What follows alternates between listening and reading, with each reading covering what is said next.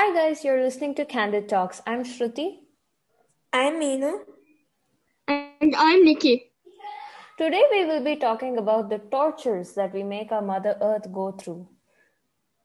Wow, that was too bold. Moving on, the world's biggest environmental problems are air pollution, overloading of the atmosphere and of ocean waters with carbon.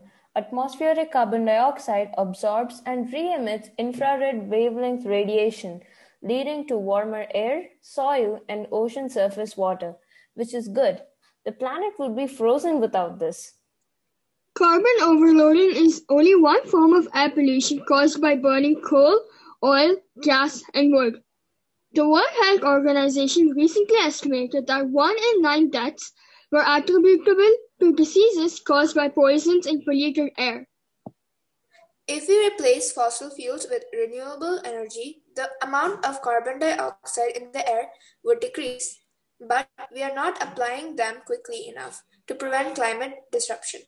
Barriers in finance and policies remain to be overcome. Number two, deforestation.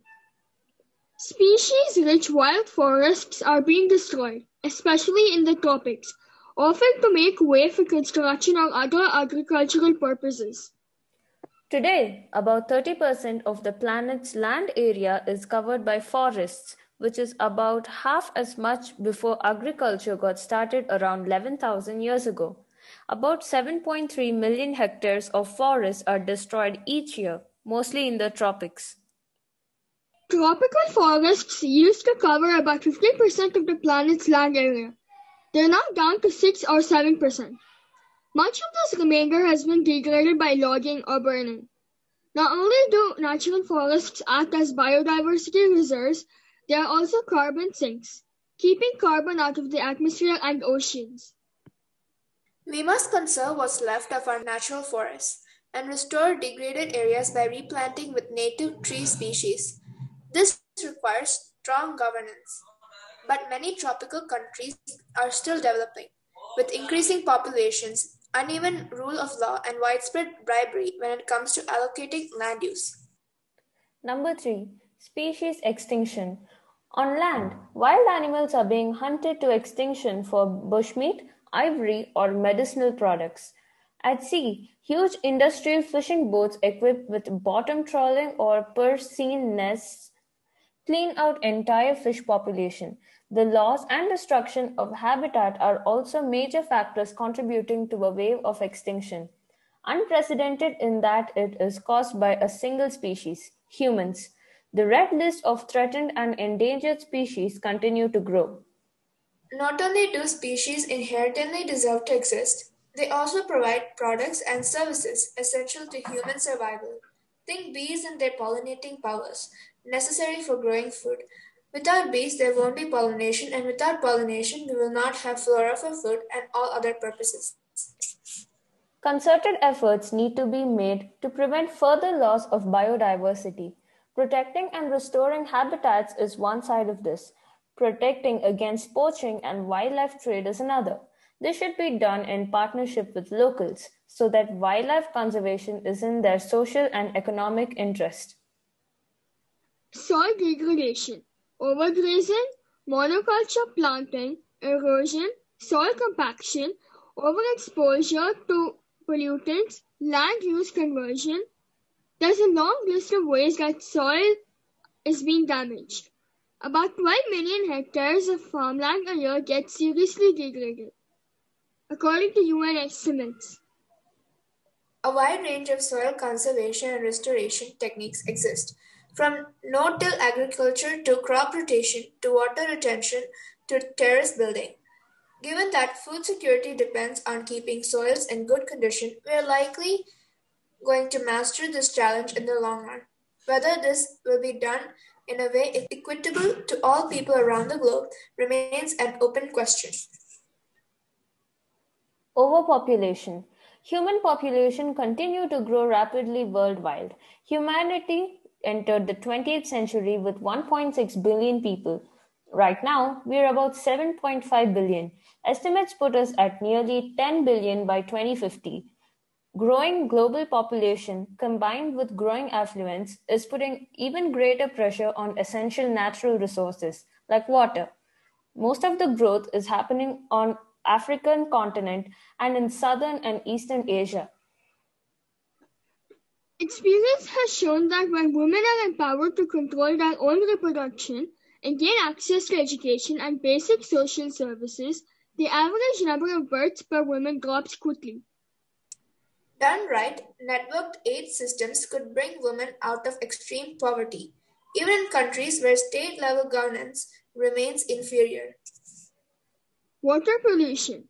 There are 5.25 trillion pieces of plastic debris in the ocean. Not only is garbage introduced into the oceans, but also the excessive amounts of fertilizer that finds its way into the ocean through rains, floods, winds are dumped in excess right into the largest producer of the oxygen we have. Year after year, millions of tons of garbage are dumped into the ocean. Since the garbage mainly consists of plastics, it is largely indissoluble. The garbage accumulates in large vortexes across the ocean. Marine animals are tricked into thinking they're eating food, when really it is only a floating plastic bag or other poisonous plastic that will cause starvation or suffocation to any unfortunate animal that mistake, mistakenly ingests it. Ozone depletion.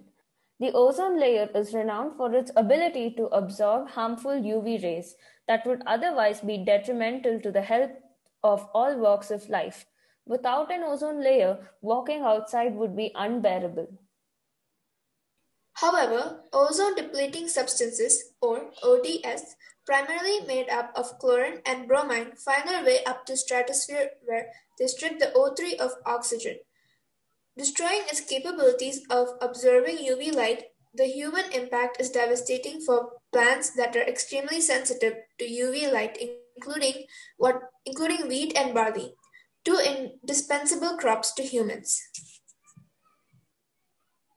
Global warming. Global warming is arguably the greatest cause of impact on the environment. The largest of causes emanating, emanating to, through CO2 levels from respiration to more detrimental causes like burning fossil fuels and deforestation.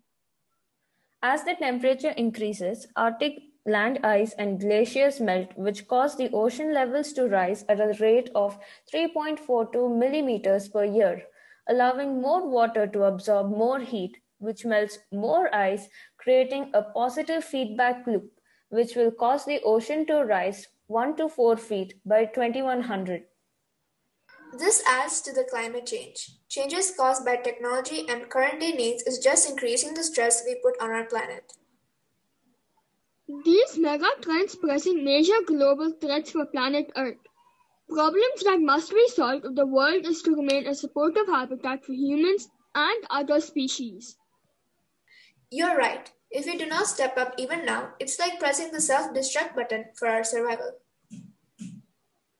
Every organism has the equal right to live on Earth. All of us are a part of nature's creation. We need to make our planet a better place for ourselves and the future people. The best time to act was yesterday. The best we can do is today. But if we wait for tomorrow, it may just be too late. Society needs to help itself in order to survive. Very true. See you all in the next video. Bye. Bye. Bye.